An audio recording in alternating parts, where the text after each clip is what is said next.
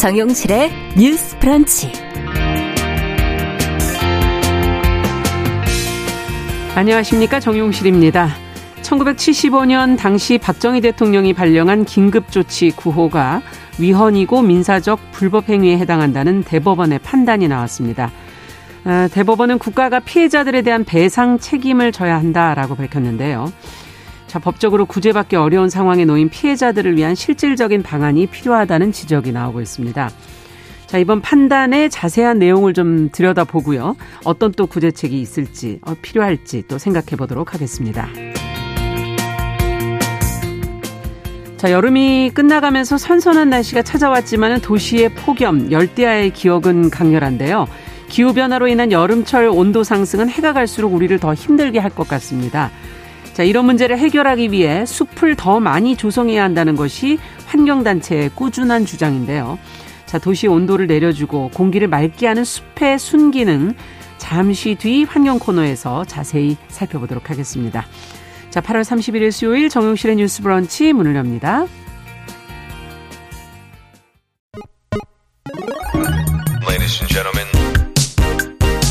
새로운 시각으로 세상을 봅니다. 정용실의 뉴스 브런치 뉴스픽. 네, 정용실의 뉴스 브런치 언제나 청취자 여러분들과 함께하고 있습니다. 유튜브, 콩앱 그리고 라디오로 들으시면서 의견 보내주시면 실시간으로 반영하도록 하겠습니다. 자, 뉴스픽으로 시작을 하죠. 월요일, 수요일이 두 분과 함께 합니다. 전혜연 우석대 개공 교수님, 어서 오십시오. 안녕하세요. 전혜연입니다. 네. 조으론 변호사님, 어서 오십시오. 네, 안녕하세요. 조으론입니다. 자, 앞서 말씀드린 내용부터 오늘은 좀 살펴보도록 하겠습니다. 어제 이제 긴급조치 9호와 관련해서 대법원이 중요한 판단을 내렸는데 과거에 이제 판례를 뒤집은 결과입니다. 어떤 내용인지 그 내용을 좀 먼저 설명을 좀 해주시죠, 조 변호사님. 네, 긴급조치 9호 관련해서 먼저 설명을 드려야 될 것 같은데요.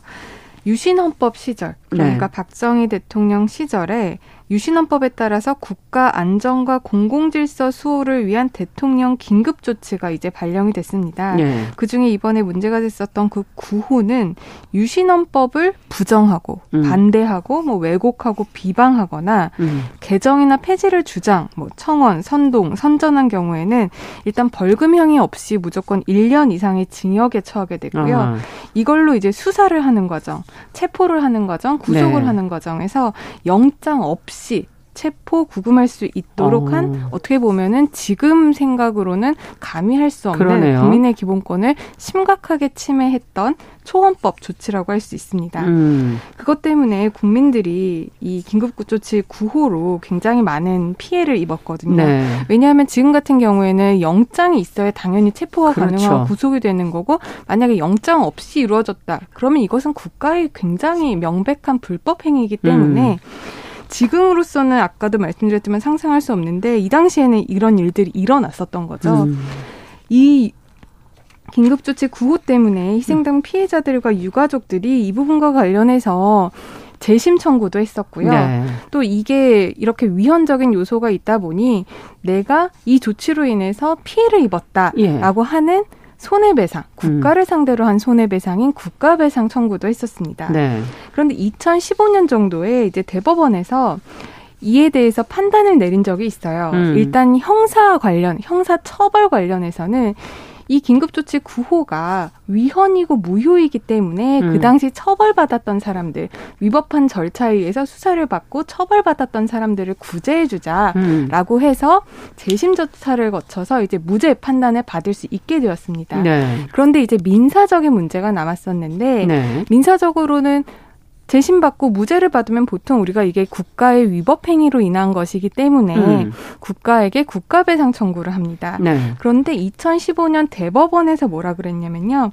긴급조치 발동이 위헌이고 무효이긴 하지만 네. 이게 굉장히 고도한 그 당시의 정치적 행위이다. 음. 그렇기 때문에 국가가 국민 개개인의 권리에 대해서 법적 의무는 지는 것이 아니다. 손해배상 음. 책임이 없다라고 대법원에서 이런 판결을 그러니까 해버린 무죄인 겁니다. 거는 인정해주지만은 배상은 할 수 없다 이렇게 난 거네요. 네, 판결이. 그렇습니다. 네. 대법원에서 그런 판단이 나왔기 때문에 이후에 기급조치 피해자들이 계속해서 이 대법원 판결에 따라서 국가배상을 신청을 음. 받지만 계속해서 국가배상이 기각이 된 겁니다. 네. 그런데 이번에 7년 만에 대법원에서 전원 합의체 판단으로 네. 그 판결을 뒤집은 거거든요. 음. 보통 이 전원 합의체 판단은 우리나라에서 어떤 재판을 할 때 재판의 기준이 되는 것이 법령 음. 그리고 기존의 대법원에서 어떤 판단을 했는가 그렇죠. 이두 가지가 굉장히 중요한 기준이 되는데 예.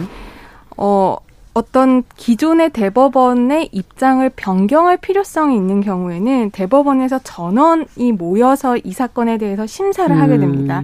그래서 심사를 해서 예전에 대법원이 내렸던 판단을 판단이? 변경할 필요가 음. 있으면 전원 합의체 판결로 변경을 하게 되는데 이번에 이 사건에 대해서 7년 만에 대법원이 예전에는 음. 국가배상을 인정을 안 했지만 이번에는 국가배상을 받을 수 있다라는 음. 판단을 내는 건데요. 그 근거는 그렇습니다. 이 긴급조치 구호가 명백한 위헌 무효인 불법행위다. 네. 이거는 2015년이랑 판단이 같아요. 음. 하지만 국가배상을 인정을 하게 된 것이 예전에는 국민 개개인에 대해서 뭐 국가의 책임을 이렇게 우리가 국가배상을 인정을 하기 위해서는 굉장히 밀접한 인과관계가 있어야 음. 인정을 하게 되는데 그렇겠죠. 음. 예, 이번에는 이렇게 수사 기소, 음. 재판 음. 이런 일련의 과정 전체, 그러니까 개개인 어떤 사안에 대한 개별적인 인과관계를 따진다기보다는 네. 긴급조치 발령부터 수사되고 집행되는 그 부분 일련의 전체 과정이 국민의 기본권을 침해한 행위이다. 음. 그렇기 때문에 어떤 개개인 공무원의 위법 행위가 있었는지를 판단하기보다 이거를 전체적으로 봐야 된다. 아. 국가의 불법 행위다. 네. 그렇기 때문에 국가 배상을 해야 한다. 이렇게 판단을 한 겁니다. 네. 자, 그렇다면 이번에 대법원의 판단의 의미도 저희가 좀 짚어봐야 될 것 같고요. 이 안에서 무엇이 가장 중요하다고 보셨는지, 어, 먼저 정 교수님께 좀 여쭤볼까요? 저는 김재영 대법관이 이번에 이런 말씀을 하셨더라고요. 이 판결이 우리 사회가 긴급조치 구호로 발생한 불행한 역사에서 벗어날 수 있는 계기가 되기를 기대한다. 음. 이 한마디에 많은 의미가 달렸다고 생각을 하는데 네.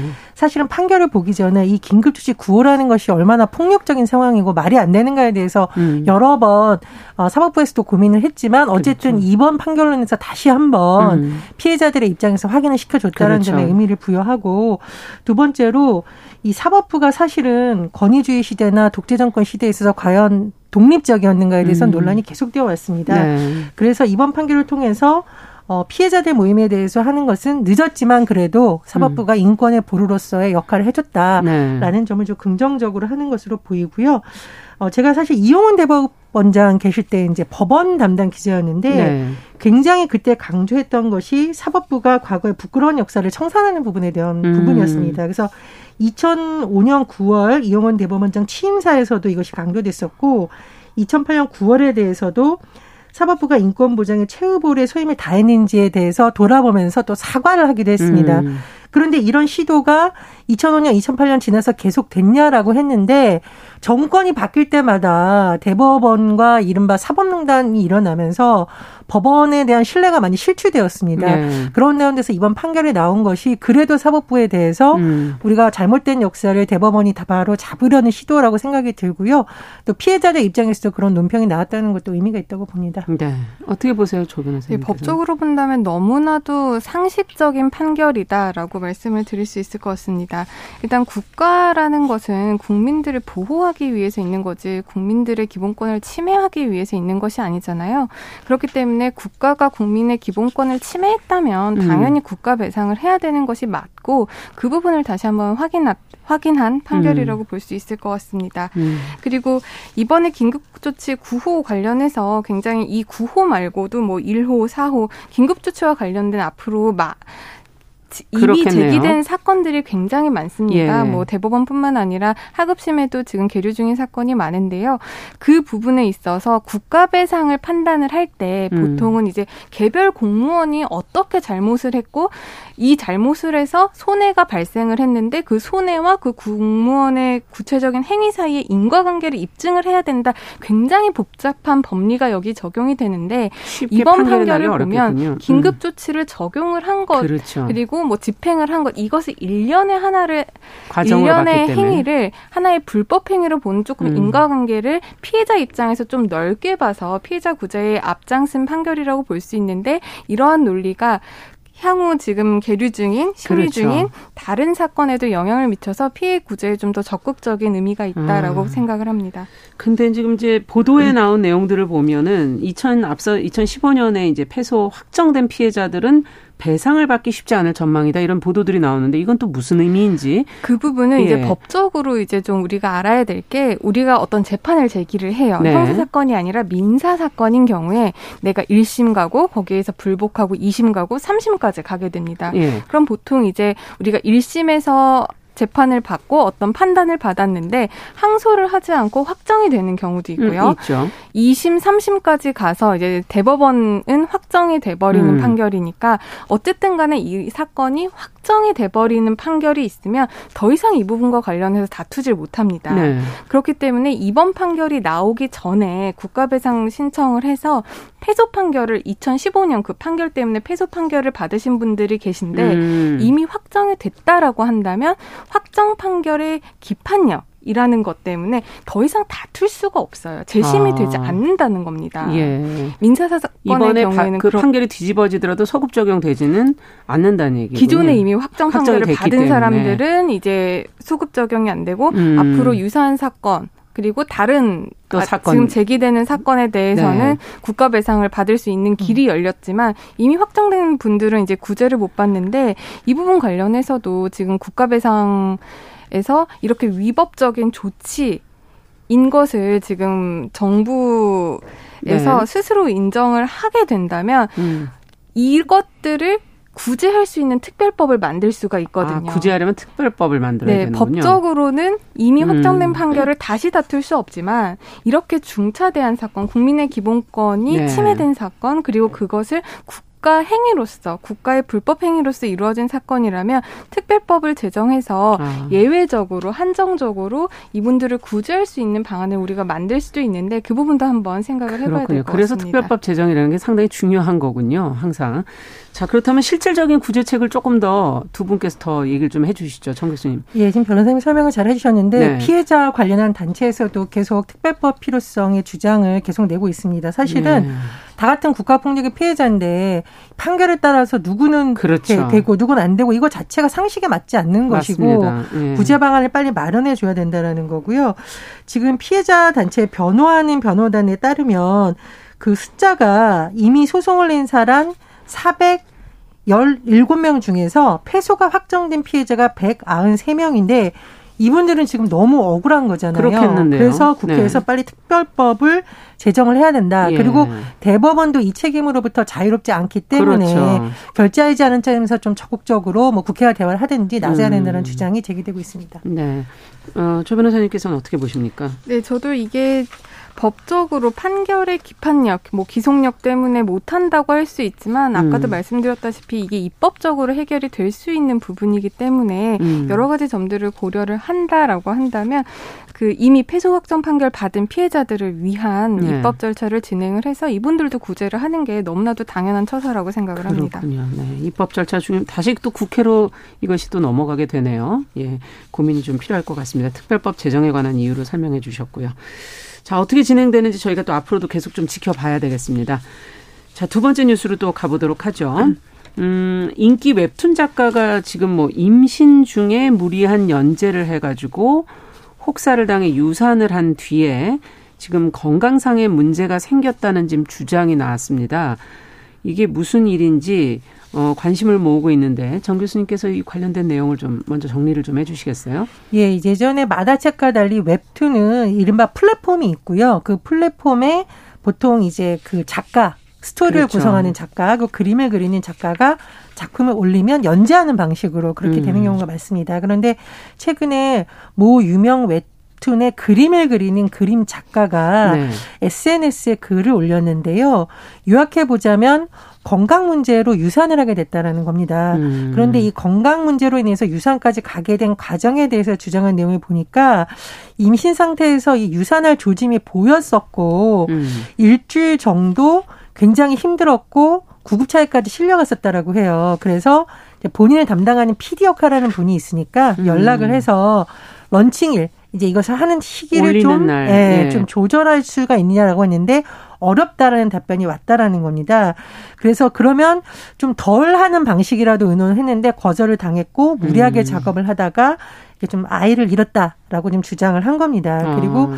이분이 정작 본인은 이런 일을 겪었는데 본인을 담당했던 분께서는 또 임신휴가를 갔다라고 하면서 여러 가지 억울한 마음을 호소를 했었는데 이에 대해서 그 모 엔터 측이 반론을 제기를 했습니다. 예. 그래서 휴재를 거절한 적도 없고 론치인 일정을 강요하지 않았다.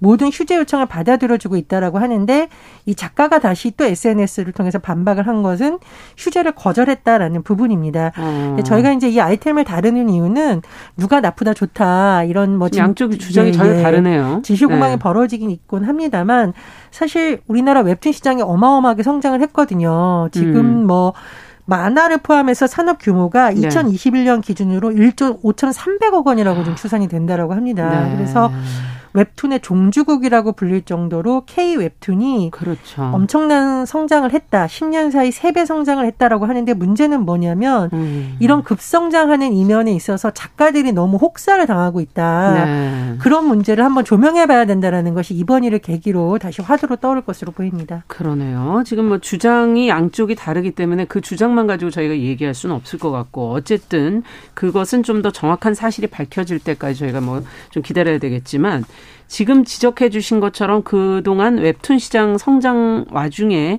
작가들이 혹사당하고 있다는 문제 제기들이 계속 보도가 나온 적이 있었고 이번 일도 사실은 그 맥락 안에서 좀 들여다볼 수 있을 것 같아서 음, 어떻게 봐야 될까요? 이 문제를 무엇을 바꿔야 될지, 무엇이 문제인지 하나하나 좀 들어가서 짚어볼까요? 웹툰 예. 산업의 좀 구조적인 문제를 좀 봐야 될 것 같은데요. 이제 웹툰 작가들이 대부분 이제 프리랜서입니다.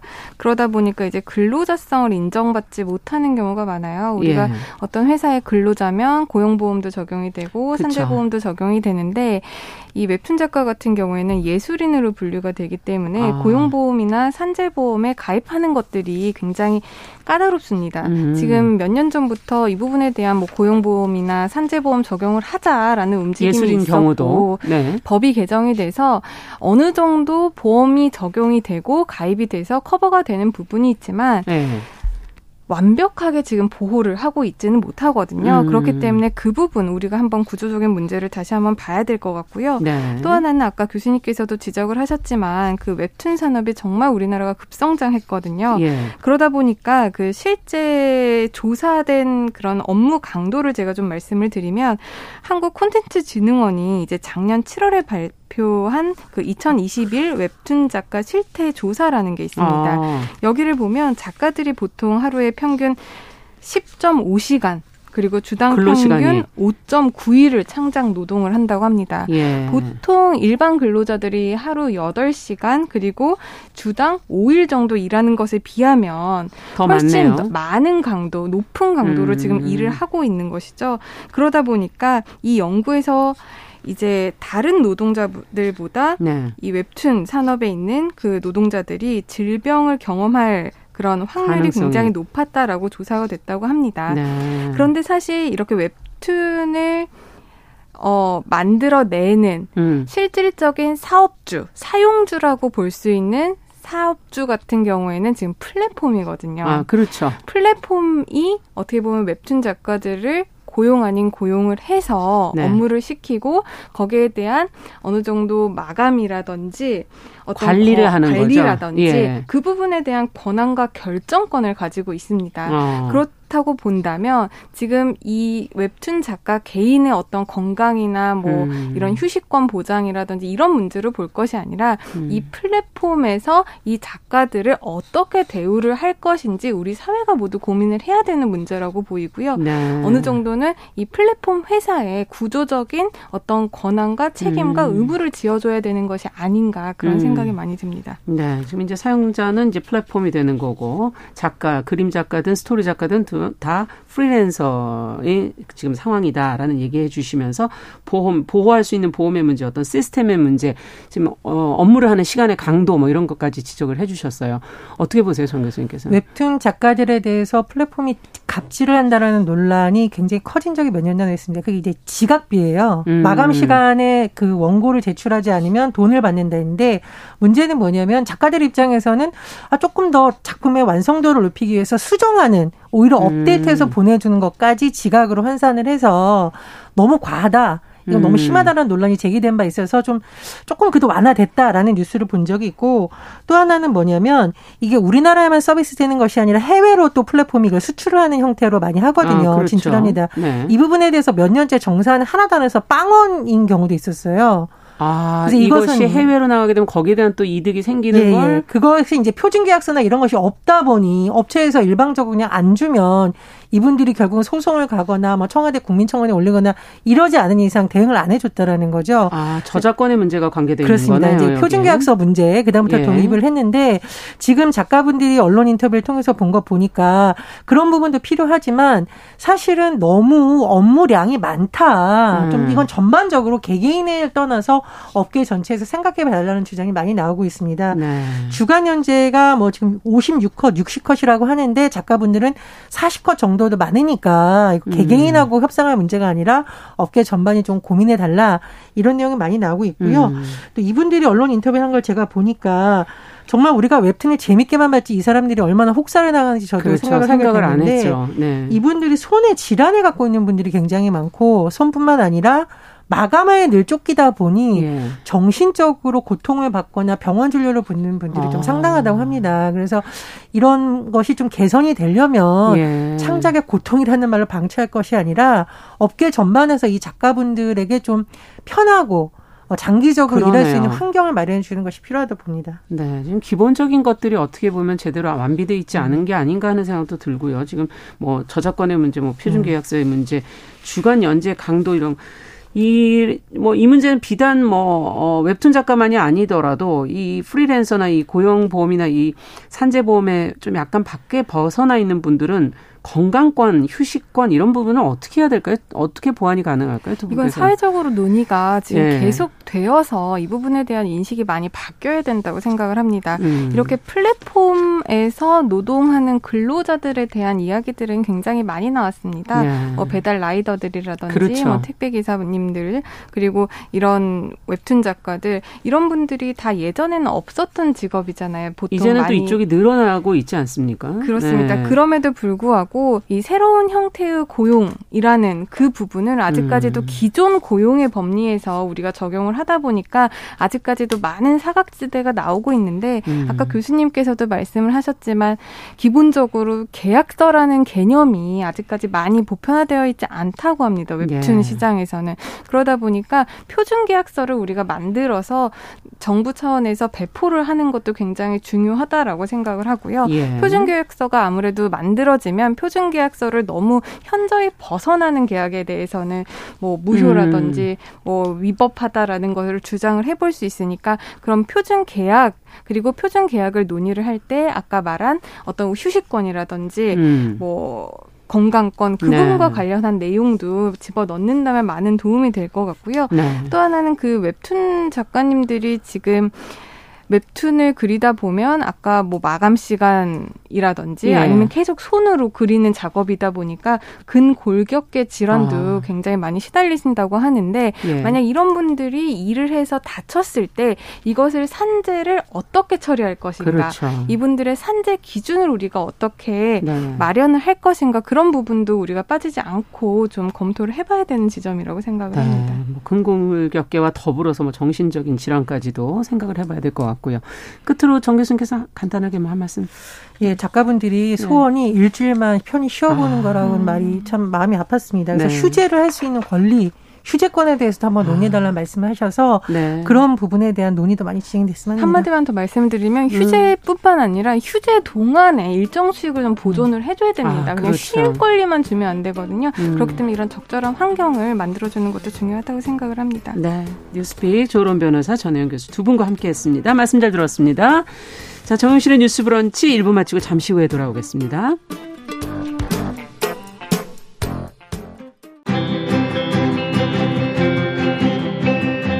누군가는 아깝다고 생각할 우리 사회의 다양한 비용들과 푼돈들, 음. 삶의 전선에서 음. 최선을 다하고 살아가는 우리의 모습도 제 몫에 맞는 평가와 그에 합당한 시선이 좀 필요한 시점이 아닌가 하는 생각을 해충이다, 이충이다. 이거는 네. 순전히 사람의 아. 그 잣대로 이야기를 하는 거예요. 음. 곤충이 우리 사람보다 몇 억 년 먼저 지구에 나왔거든요. 호모 사피엔스의 선배다 이렇게 얘기를 해요. 남성의 입장에서 여성의 입장을 이해하는 사람인 거죠. 그래서 사실 이 역지사지의 태도가 한국 사회로 지금 필요한 것이 아닌가 그런 생각이 들고요. 세상을 보는 따뜻한 시선. 정용실의 뉴스 브런치.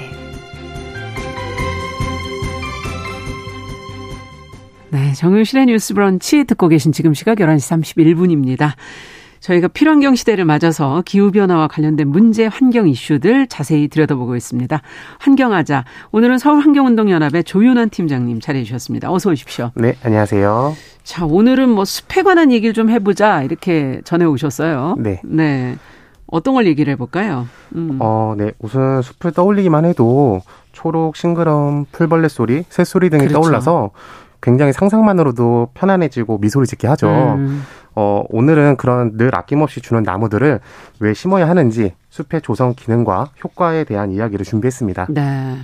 어, 숲이 중요하다는 건 뭐 저희 어릴 때부터 많이 듣기는 했는데 그 기능과 효과를 좀 더 구체적으로 알고 싶네요. 아, 네.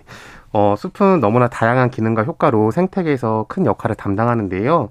첫째로 수원 기능 함양 효과로 나무가 우거진 숲은 스펀지 역할을 하게 되어 비가 많이 올 때는 물의 일부를 저장해 서서히 흘러내리게 함으로써 아. 홍수를 막고 또 비가 오지 않을 때에는 저장했던 물을 조금씩 내뿜어 내, 내보내서 내보내서 네.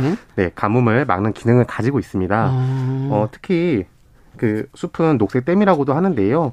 비가 올 때마다 물을 머금어 우리나라 가뭄에도 마르지 않는 자연 저수지가 되는데 음. 맨 땅에 대비해 25배나 되는 양의 물을 저장해 줍니다. 또한 어, 우리나라의 숲이 1년 동안 꼬박 모은 물의 양이 인위적으로 만약에 소양강 만든다면 네. 소양강 댐에 10배 달하는 약 192억 톤이라고 합니다. 소양강 댐에 10배 이러니까 와닿는데요? 어, 크게 와닿으시죠. 그렇군요. 네. 이렇게나 많은 양을 저장할 수 있는 거군요. 네, 맞습니다. 음. 어, 그리고 그 기능 외에도 여러 가지가 있는데요. 네. 둘째로는 미세먼지 저감 효과가 뛰어납니다. 1헥타르의 숲은 연간 미세먼지 46kg을 포함한 대기 오염 물질 168g을 흡착하고 아. 흡수하는데요. 어, 예시로 나무 한 그루는 연간 에스프레소 한 잔 기준으로 35.7g의 미세먼지를 흡착하고 흡수하는데 미세먼지 46kg은 어, 환산했을 때 경유차 27대가 1년 동안 내뿜는 미세먼지량에 해당합니다. 아. 굉장히 많은 양이죠. 네. 근데 경유차를 줄이긴 줄여야 되나? 네, 계속적으로 줄여 그러니까 나가고자 하는 네, 이런 차들이 확실히 내뿜는 게 굉장히 많군요. 네, 굉장히 네, 많습니다. 그러네요. 네, 또 이제 알아볼 기능에 대해서는 음. 토사, 토사 유출 방지 효과가 있는데요. 장마 기간 동안 나무와 식생이 풍부하고 수십 년간 녹화된 숲이 훼손된 숲보다 85배 이상의 토사 유출 방지 효과를 보였다고 합니다. 아. 숲은 나무의 우산 효과와 뿌리의 말뚝 효과 및 금융 효과로 토사 유출과 산사태를 방지하기 때문에 숲을 지속적으로 관리하는 것은 산사태 피해를 줄이는 데 매우 중요합니다. 네, 이거 저희 어릴 때 늘 얘기했던 게 이제 네. 이 산사태가 안 날려면 나무가 있어야 된다. 네, 네 그러니까 네, 이게 앞서 얘기해 주신 그물 효과 이런 게 말뚝 효과라는 게 흙을 붙들어 주는 거군요. 네, 잡아주는 효과가 잡아주는. 효과. 그러니까 내려가 쓸려 내려가지 않도록끔 네. 흙을 나무가 이렇게 붙들고 있는 그런 거군요. 네, 맞습니다. 아, 또 뭐 어떤 효과가 있을까요? 어, 네, 넷째로는 생물 다양성 보전 및 증진 효과로 숲속에서 다양한 생물종의 생육 공간을 유지하고 음. 작은 생태계가 스스로 작동하고 문제들을 해결해 나가며 지속 가능한 생태 순환 고리를 만듦으로써 어, 다양한 생물들이 서식할 수 있는 공간으로 음. 거듭나는데요. 그 밖에도 정서 함양 효과라든지 휴양 기능 그렇죠. 효과, 기후 변화 완화 효과 등이 있습니다. 근데 지금 마지막에 얘기해 주신 기후 변화 완화 효과 요건 좀 더 얘기를 하고 가고 싶은데 네. 지금 뭐 기후 변화로 인한 폭염 열대야 뭐 이런 게 너무 심각해서 네. 이 녹지가 더 필요하다 이런 얘기들이 나오고 있잖아요. 네, 맞습니다. 어, 도시화로 인해 녹지 면적이 줄어들고 고밀 개발에 따라 냉망 수요가 늘어나 에너지 사용량이 매우 많이 증가했습니다. 음. 여름철 에어컨 실외기에서 더운 열기를 배출해 늘어난 에너지 생산량이 증가했는데요. 맞아요. 어, 그 화석 연료의 사용량도 증가했고 음. 또 온실가스 배출이 많이 증가해서 그로 인한 기후 변화 가속화라는 악순환은 도심 지역의 온도가 높게 나타나는 도시 열섬 현상을 더욱 심화시키고 있습니다. 네. 어, 지금까지 역사적으로 음. 서울의 가장 더운 기온은 2018년 8월 1일 39.6도였습니다. 아. 그런데 올해 7월에는 어 그보다 더 높은 온도 40도가 넘는 폭염이 유럽 대륙을 뒤덮으면서 네. 사망자가 수백 명이 넘는 것으로 집계되었어요. 그렇군요. 네. 그래서 이르면 2035년에는 여름의 평균적인 여름 날씨가 될 것이라는 연구 결과도 나오는데요. 네, 매우 큰일이죠. 이렇게 되면은 많은 사망자가 많이 발생할 수 있는데요. 또 포르투갈 같은 경우에는 지난 7월에 음. 어, 최고 기온이 47도까지 올랐고요. 47도. 네. 그 다음에 상대적으로 선선했던 영국까지 40도가 넘는 와. 날씨가 이어지면서 국가 기상 관측 사상 최고 기록을 갈아치웠습니다. 어. 네. 그래서 우리는 계속적으로 나무와 그 식물들이 계속적으로 자라날 수 있는 환경을 조성해야 되는데요. 그렇죠. 네, 나무와 식물은 이산화탄소를 모아주는 아주 훌륭한 탄소 흡수원이에요. 그래서 최근 여름철에는 우리가 거리에 지나가다가 어 쉴 수 있고 그늘을 음. 할수 있는 그늘목이 있는 곳에서 굉장히 어 차이가 많이 나죠. 차이가 많이 납니다. 네. 네 그래서 도시숲의 소중함이 크게 와닿는 그러니까. 경험들을 많이 했는데요. 실제로 국립산림과학원 연구에 따르면 음. 나무의 그늘은 바깥 지역보다 평균 4.5도 시원하고요. 아. 가로수 인근에서는 2.3에서 2.7도 정도가 시원하다고 합니다. 아. 특히 가로수는 가로수로 쉽게 찾아볼 수 있는 버즘나무 한 그루는 에어컨 다섯 대를 다섯 시간 동안 가동한 큰 효과를 갖는다고 합니다. 야, 그렇군요. 네. 그래서 어 저희가 바라보는 관점에서는 도시에서 철길 주변이라든지 그다음에 거리, 음. 도시공원, 도시숲, 옥상이라든지 벽면 녹화를 통해서 이런 녹지를 넓혀가는 것이 굉장히 필요하다고 생각하고 있습니다. 네, 네. 도시숲 이걸 조금 더 들여다보죠. 도시숲. 도시에 네. 이제 이걸 만들자는 거잖아요. 네, 맞습니다. 예. 도시숲은 사람이 만든 인공 도시에 자연의 숲이 함께 존재하는 약간 서로 상충되는 두 개의 의미가 함께 어우러지는 그렇죠. 곳이죠. 때문에 깊은 산속의 숲과는 조금 차이가 있습니다. 그렇죠. 네. 어, 산림청 기준에 따르면요. 도시숲은 도시에서 국민의 보건, 휴양 증진 및 체험 활동 등을 위하여 조성 관리하는 산림 수목을 말하고요. 네. 자연공원법 제2조 따른 2조에 따른 공원 구역 및 공원 보호 구역을 제외하고 있습니다. 아, 공원은 아니다 이거예요? 네, 네, 맞습니다. 네. 어, 도시숲의 장점이 또 있는데요. 예. 앞서 말씀드렸던 숲의 효과도 많이 포함이 되고 있고요. 가장 뛰어난 거는 접근성입니다. 음. 그래서 어, 도보로 5분에서 한 15분 정도면 도착할 수 있어서 시간과 비용 그리고 우리가 그렇죠. 이동할 때 따르는 있으니까. 에너지가 많이 저감돼서 네. 그로 인한 탄소 배출도 저감될 수 있습니다. 음. 네. 또 도시 숲을 구성하는 나무 중에는 미세먼지 저감이 기능이 발달한 나무가 많습니다. 어. 네.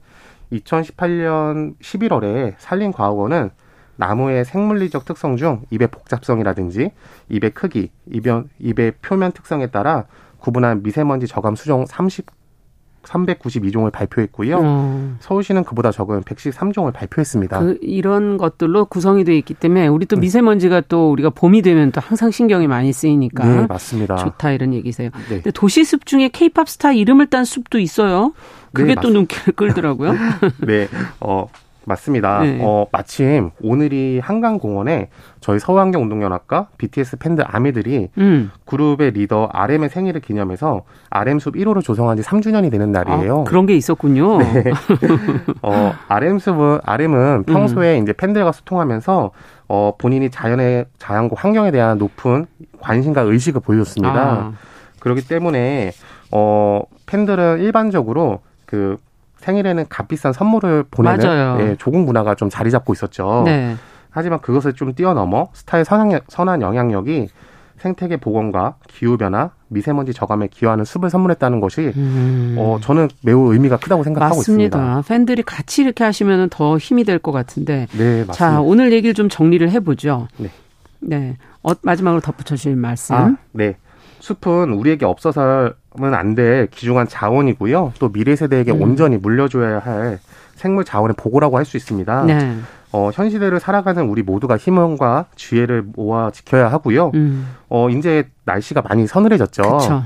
네, 이런 9월 9 중순 이후부터는 나무 심기에 적합한 시기로 아. 나무가 이제 뿌리를 땅에 활짝 시키기 굉장히 좋습니다. 네. 그래서 지금 함께 듣고 계시는 청취자분들께서도 지금부터 매년 한 그루 이상의 나무를 심어 음. 시원하고 아름다운 지구를 만드는데 동참해 보셨으면 좋겠습니다. 아, 그래야 되겠는데요, 정말. 환경하자. 오늘 서울환경운동연합의 조윤한 팀장과 함께 숲에 관한 이야기, 특히 도시 숲에 관한 네. 이야기 나눠봤습니다. 말씀 잘 들었습니다. 네, 감사합니다.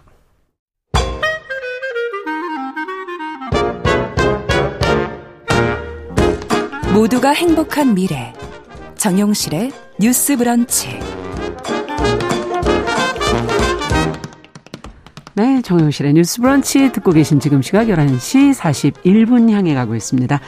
자, 이번에는 대중매체와 사회문화 현상을 깊고 까칠하게 좀 들여다보죠. 손희정의 문화비평 시간입니다. 손희정 문화평론가 자리해 주셨어요. 어서 오세요. 네, 안녕하세요. 오늘은 급하게 저희가 주제를 좀 바꿔서 네. 네.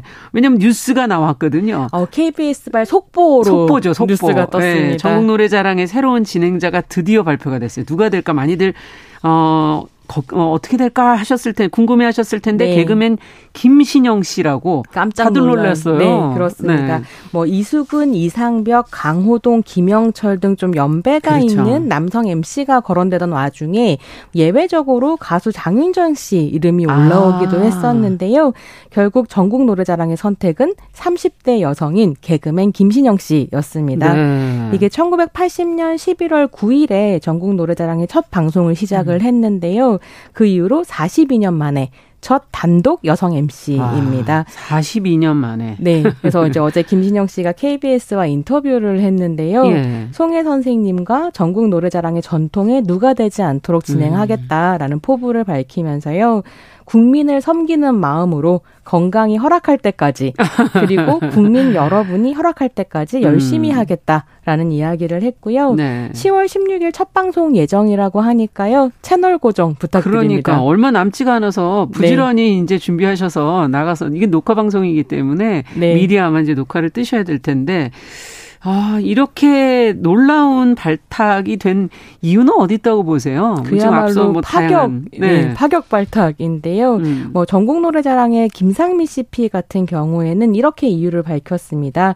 김신영은 데뷔 20년 차 베테랑 희극인으로 아. TV 라디오뿐 아니라 최근에는 영화계에서도 인정을 받는 방송인이고 아, 그렇죠, 그렇죠. 무엇보다 대중들과 함께하는 무대 경험이 풍부해서 음. 새로운 전국 노래자랑 MC로 매우 적합하다고 생각했다. 아. 이렇게 밝혔고요.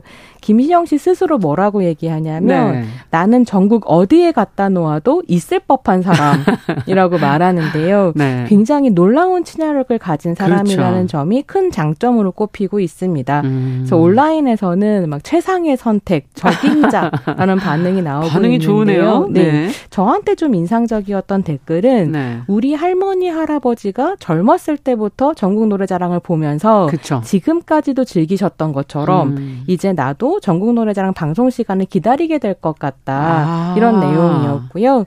아무래도 김순영 씨가 MC로 박탁되면서 시청자와 참여자층도 좀 넓어지지 않을까? 뭐 이런 기대를 하게 되는 것 같아요. 네. 사실 이제 송혜 선생님께서 워낙 비교 불가능한 불세출의 진행자셨고 맞습니다. 누가 후임으로 와도 엄청나게 부담스러울 맞습니다. 것 같기는 하거든요.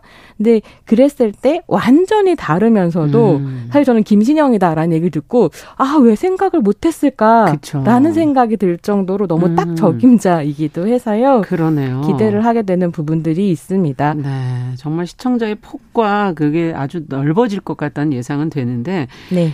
특별한 인연이 스토리가 있다면서요? 김신영 씨가 전국 노래자랑하고는. 네. 네, 어저께 이제 KBS와의 네. 인터뷰에서 소개한 인연인데요. 어. 7살 때 아버지와 함께 전국 노래자랑에 출연을 했었다고 출연을 해요. 했군요. 그래서 혜은이의 열정을 부르기로 어. 했었고 오빠랑 아버지랑 12시간의 특훈을 이제 하고 막 춤을 준비를 했는데 네, 네. 아버지가 약속과 달리 약주를 한잔 하시고 너무 떨려서 그러셨을 텐데 예, 오르신 거죠. 음. 그래서 원래는 개다리 춤을 추기로 했었는데 갑자기 막 덤블링을 하시고 덤블링을 하시다 보니까 숨이 차셨겠잖아요. 그렇죠. 그래서 노래 이제 시작할 때 너무 숨이 차신 나머지 노래 못해요 그러면 예, 노래를 딱 시작하자마자 유명하죠 전국 노래자랑에 땡 그래서 이제 통편집이 때였다. 어머 통편집. 네. 보통 그런 것도 좀 재밌는 건 그냥 두는데 너무 나갈 수 없을 정도였는지 그래서 네. 굉장히 상심이 컸다고 하는데 일곱 살때 이미 가지고 있었던 그 끼를 아. 이제 진 행자가 돼서 무대에서 보여주지 않을까 네. 싶고요. 아쉬움을 푸시겠네요. 한을 네. 풀겠네요. 그렇습니다. 네. 또 이제 김신영 씨 같은 경우에 본인 할머니 흉내를 내는 꽁트로 큰 사랑을 받아왔는데 재밌죠. 네, 그 꽁트의 주인공이신 할머니가 네. 지금은 돌아가셨는데요. 아. 살아생전에 그런 얘기 하셨대요. 네가 연예인이라고 하지만 음. 아직 유명한 사람이 아니다. 어. 왜냐하면 전국 노래자랑이나 가족 오락관에 안 나오지 않았냐 이런 얘기를 하셨대는데 네. 뭐 이런 얘기들을 전하면서 김신영 씨가 뭐라고 얘기하냐면 아. 지금 하늘에 계신 할머니가 이 MC 발탁 소식을 들으시면 얼마나 좋아하실까. 그러겠네요. 가족들이 너무 좋아하셔서 더 열심히 하고 싶다 이런 얘기를 음. 하기도 했습니다. 네. 정말 할머님이 가장 좋아하는 프로그램이 아니었을까 하는 생각도 드는데 네. 뭐 앞서도 얘기해 주셨지만 20년 차의 베테랑이다 김신영 네. 씨 개그로 뭐 시작을 했지만 노래도 네. 하고 연기도 요즘에 영화계에서 네. 많이 하고 있고 뭐 못하는 게 없는 제주꾼인 것 같아요. 네. 뭐 개그면 개그, 노래면 노래 어. 못하는 게 없는데요. 김신영 씨는 2003년 SBS 7기 공채 개그맨으로 데뷔를 했습니다. 네. KBS 개그 콘서트와 함께 2000년대 코미디 공개 방송의 전성기를 그렇죠. 이끌었었던 프로그램이죠. 예. SBS의 웃음을 찾는 사람들. 우차싸. 네, 우차싸에서 네. 행리마 코너로 큰 인기를 누리면서 콧물을 이렇게 해가지고 여기 묻혀가지고 나오는 정말 네. 개그계의 신성으로 떠올랐었는데요. 네. 그때 이제 개그맨 김태현 씨랑 둘이 음. 콤비로 나와서 김태현 씨가 형, 김시현 씨가 그쵸. 아우 역할을 했었어요. 기억나요. 행님아로 뛰어와서 뭐 이렇게 또 형이 막 이렇게 좀 놀리면 네. 울먹울먹하는 하고, 표정을 맞아요. 짓고 이런 것들이 정말로 인기를 끌었었는데 제가 이제 오랜만에 음. 생각이 나서 다시 찾아보니까요. 이 행님아가 정말 명 명작이었더라고요. 음. 그래서 이후에 김신영 씨가 보여준 여러 가지 연기의 원형들이 다 들어가 있었던 아. 작품이었고요. 거기에서 이제 인기를 끌면서 지난 20년간 뭐 무한걸스, 놀러와 세 바퀴 이런 다양한 예능에서 활동을 해왔고 개그맨들 사이에서는 뭐 50년에 한 번 나올 음. 법한 그런 개그맨이다. 평가를, 평가를 받는다는 아. 얘기를 들었습니다. 네. 사실 젊은 분들이 좋아하시게 된 계기는 최근에 이제 부캐로 다비 이모. 네, 그렇습니다. 저희 손희정의 문화비평에서도 2년 전에 네. 다비 이모를 한번 소개를 해드렸었는데요. 그랬죠. 2020년 5월 1일 노동자의 날에 직장 인들의 애환을 담은 곡이었던 주라주라. 가사도 어, 너무 예, 보너스 주라주라 뭐 이런 식의 이제 노래였었는데 이 네. 노래를 발표하면 사랑을 받았었고요. 음. 이 김다비 씨 같은 경우에는 부캐니까 이제 설정이 있겠잖아요. 그렇죠. 45년생으로 김신영의 둘째 이모고요. 둘째 이모. 오리백숙집을 네. 운영하는 사장님이라는 네. 콘셉트였습니다. 그래서 이제 진행자께서도 굉장히 좋아하시지만 김신영 씨가 네. 이제 꽁트 를 할 때 되게 사랑받는 캐릭터 중에 하나가 뭐냐면 음. 백반집 사장님이 계시거든요. 이거 너무 웃겨요. 네. 그래서 막 6시 반에 바빠 죽겠는데 왜 메뉴 통일 안 하고 너는 짬뽕밥 너는 김치찌개 시키냐 이런 거 하는 그 꽁트가 있는데 네. 그 꽁트 같은 캐릭터들을 다 이제 종합해서 네. 김다비로 만들어낸 음. 이런 캐릭터이기도 했습니다. 네. 근데 이제 김신영 씨 같은 경우는 개그맨 송은희 씨가 대표로 있는 엔터테인 소속사. 네, 소속사인 시소 라는 소속사 이제 네. 소속이고요. 네. 송은희 씨가 너 하고 싶은 거 해라라고 어. 하면서 이제 그 안에서 굉장히 여러 가지 프로젝트들을 기획하는 사람으로 아. 활동을 하고 있는데 김다비 역시 김신영의 기획 직접 작품, 기획한 거군요. 네, 이었었던 어. 거죠. 그러다 보니까 이게 또 굉장히 매력적인 음. 여성 캐릭터이잖아요. 중년 그렇죠. 노년의 여성 캐릭터. 근데 거의 건데. 중년 같기도 하고 노년 네. 같기도 하고. 그래서 김신영 씨 팬들의 경우에는 네. 이번 소식을 들으면서 어. 다비이모가 전국 드디어. 노래자랑을 진행해야 된다. 어. 김신영 말고 다비이모로 어. 해달라. 이런 이제 목소리도 나오고 있고요. 네. 네, 그래서 재미있습니다. 아, 맞아요. 최근에 영화에서도 또 주목을 받고 있더라고요. 아주 네. 어 전혀 다른 또 캐릭터로. 네. 뭐 사실 이전에 뭐 고 남기남 감독님의 코미디 영화인 갈가리 패밀리와 드라큘라라든지 네. 뭐 심야의 FM 등의 영화나 이런 이런 드라마의 얼굴을 비치기도 했었는데요. 네. 사실 배우 김신영이라는 타이틀이 가능해진 건 역시 박찬욱 감독의 헤어질 결심 덕분입니다. 아, 맞아요. 카메오가 아니라 꽤 비중이 있는 높은 캐릭 비중이 높은 캐릭터를 연기를 했는데요. 음. 극중 박해일 씨의 캐릭터인 해준의 부하 형사로 등장을 해서 네. 정극 연기를 선보였습니다. 네. 그래서 사람들이 깜짝 놀라면서 저 김신영이냐 그렇죠. 이러기도 했었는데요.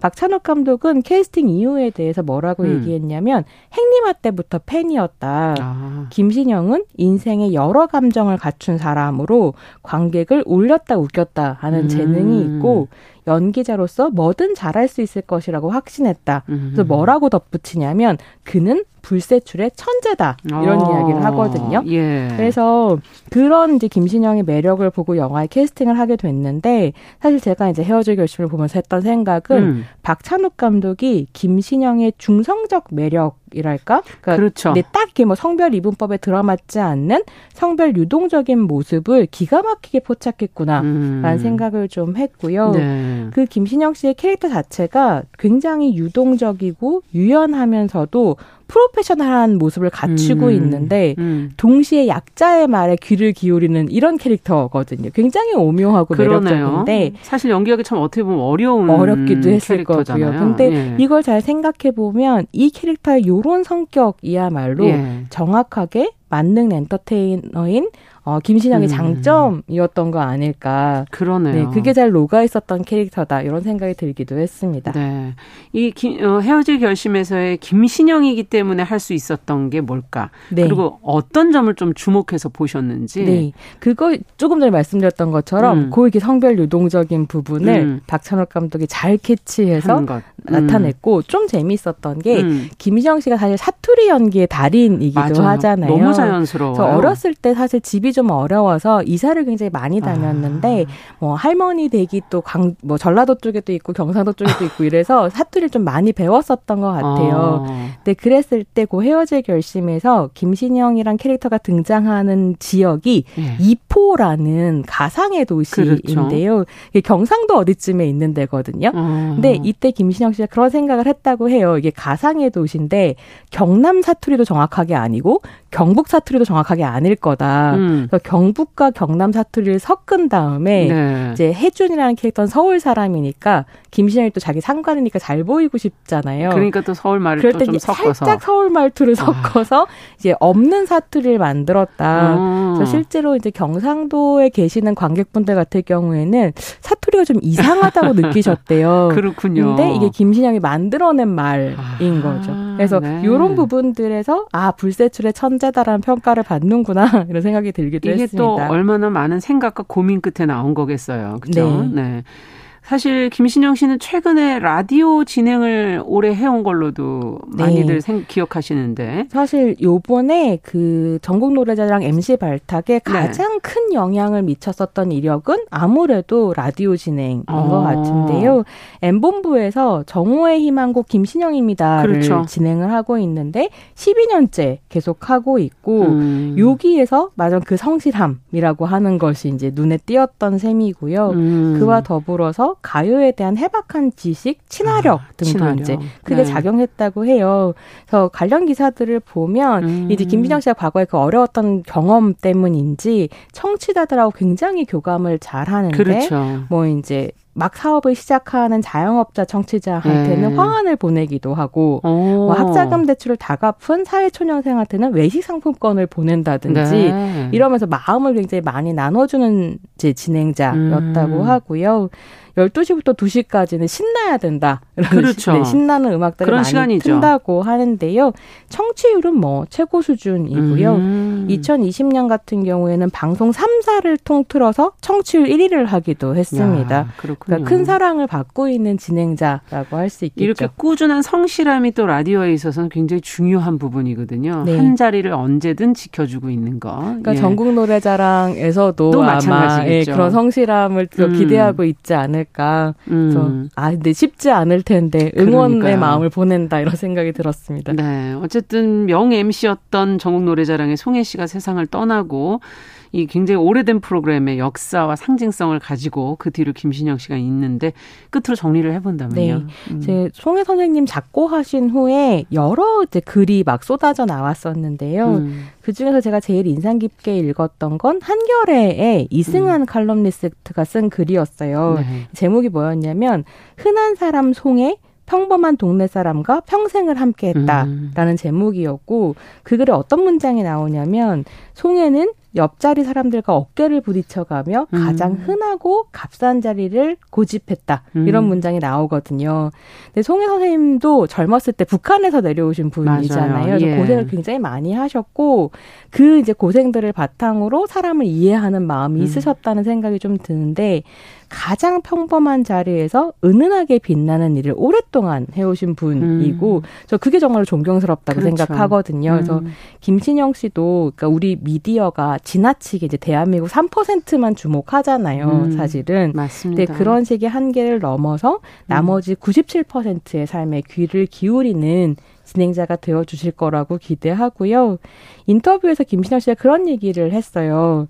전국 노래자랑을 하면서 만나게 될 분들께 많이 배우면서 가겠다. 음. 이 말을 두 번이나 강조를 하거든요. 네. 그래서 그 얘기를 듣다 보니까 전국 노래자랑을 진행하면서 또 달라질 김신영의 모습 팬으로서 기대하게 된다 음. 이런 생각이 들었습니다. 네. 오늘 문화비평 전국 노래자랑의 새 MC가 된 다재다능한 개그우먼 김신영 씨에 관한 이야기 나눠봤습니다. 손희정 문화평론가 수고하셨습니다. 감사합니다. 네, 감사합니다. 자, 정영실의 뉴스 브런치 수요일 순서도 같이 마무리해야 되겠습니다. 저희 오늘 끝으로는 둘째 이모 김다비의 노래 주라주라 들으면서 마무리하도록 하죠. 저는 내일 다시 뵙겠습니다. 안녕히 계십시오.